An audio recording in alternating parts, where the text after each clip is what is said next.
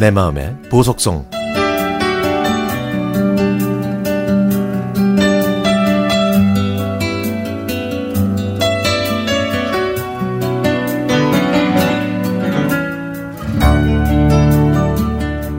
돌아가신 아버지는 생전에 공무원 생활을 하셨습니다.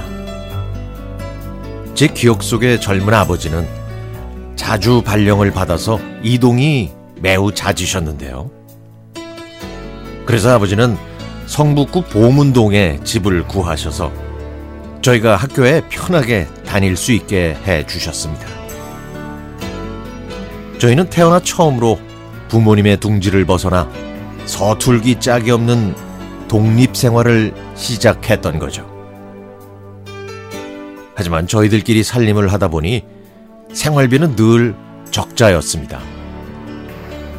손을 빌릴 곳도 없고 더구나 저희는 하나같이 숫기가 없어서 주변에 아는 분이 있어도 돈을 빌려달라고 부탁드리는 것은 언강생심이었죠.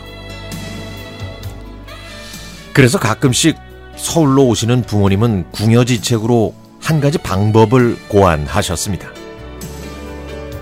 그건 바로 집 앞에 어르신 부부가 하시는 구멍가게에 외상장부를 만드신 일이죠. 아버지는 가게 주인과 매끄럽게 계약을 하신 덕분에 저희는 생활비가 떨어지면 한치의 망설임도 없이 가게로 쪼르르 달려가서 필요한 물건들을 마음껏 골랐고 그러면 노부부는 손때 묻은 외상장부를 꺼내 몽당 연필에 침을 묻혀서 저희가 가져간 물건들과 가격들을 자세히 적으셨습니다. 그러면 서울에 오신 부모님이 그 외상값을 갚으셨는데요. 저희가 한창 성장할 때라 외상장부에는 주로 먹거리들이 적혀 있었고요. 부모님은 아이고 많이 썼네. 아이고 이거 많이 먹었네. 하시면서 그 외상값을 모두 갚아 주셨습니다. 그리고 부모님이 다시 부산으로 내려가시면 저희는 다시 외상 거래를 시작했죠.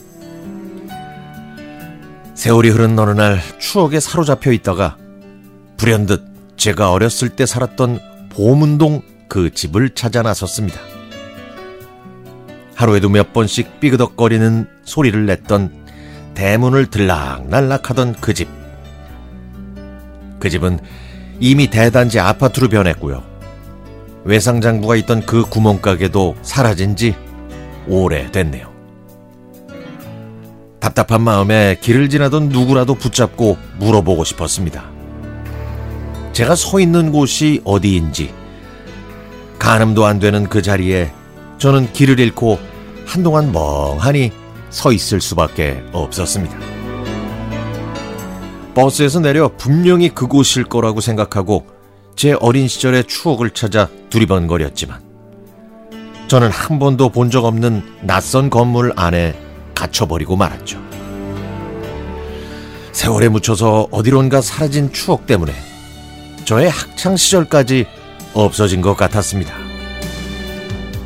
그래서인지 돌아서는 발걸음은 납덩이처럼 무거울 수밖에 없었죠.